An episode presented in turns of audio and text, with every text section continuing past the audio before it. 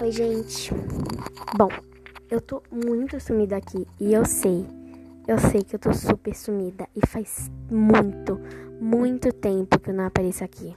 Por isso, hoje eu decidi voltar com as gravações. Sim, eu não tive muito tempo de gravar. A verdade é que eu tive tempo, só que eu até esquecia. Tipo assim, eu esquecia de gravar para vocês. E eu quero pedir mil desculpas por não dar esse apoio extra nesses tempos de pandemia, que eu fiquei sem postar. E eu sei que isso era uma ajuda extra nos estudos para vocês. Por isso que eu vou voltar a gravar aqui mais podcasts e vou tentar o máximo continuar aqui gravando para poder ajudar vocês a revisar. Então, é isso, gente. Hoje o podcast vai ser uma revisão de português e aproveitem bastante. Vai ser sobre aposto e vocativo e alguns outros assuntos que a gente vai trabalhar. É isso, gente.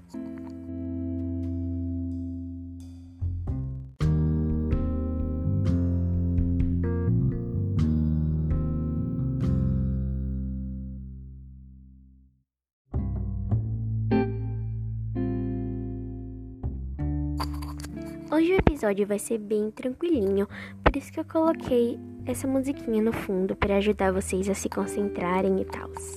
E vai ser bem rapidinho e acho que vai ajudar na revisão.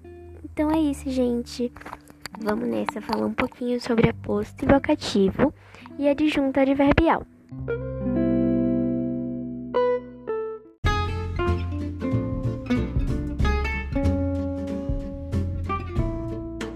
Aposta e vocativo é um assunto bem simples em si.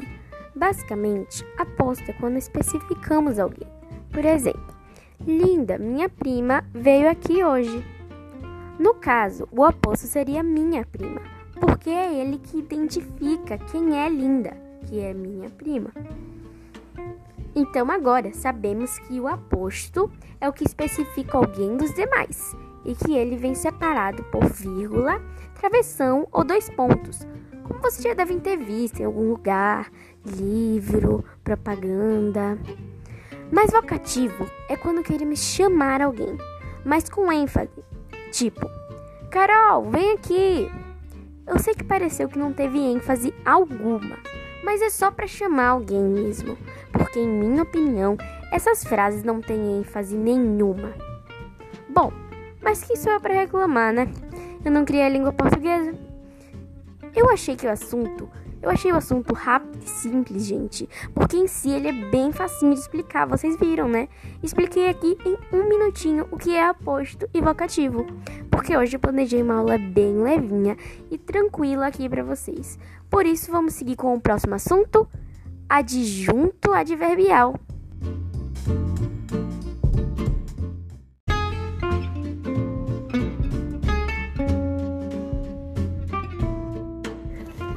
Adjunto adverbial é basicamente o termo de uma oração que exprime circunstâncias. É só isso mesmo, por isso o podcast vai ficando por aqui. Beijo de tchau! Tô só de zoeira com vocês. Mas o adjunto adverbial basicamente é isso mesmo que eu falei. Ele exprime circunstâncias na frase. Mas, Júlia, não entendi simplesmente nada. Como assim circunstância?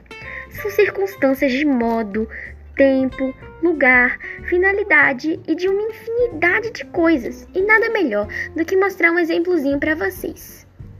Nós viajamos para o sul do Brasil.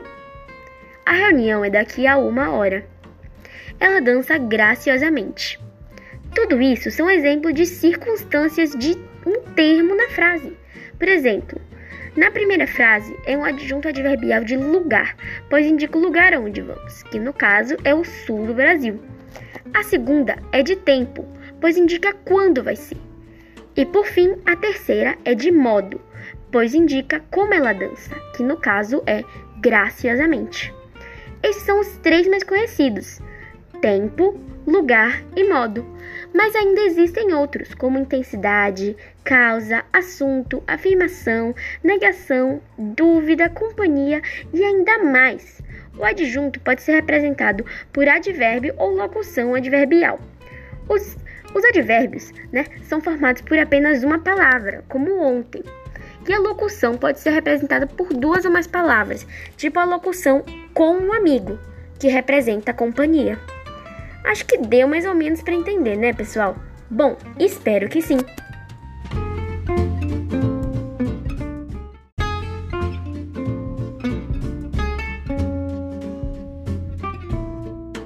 Mas um assunto que cairá na prova de sexta vai ser resenha crítica. Resenha crítica normalmente vem mais do aspecto de interpretação, e provavelmente você encontrará todas as respostas no texto, mas por isso vou dar aqui algumas dicas de como você pode achar a resposta mais facilmente. Primeira dica: analise o texto.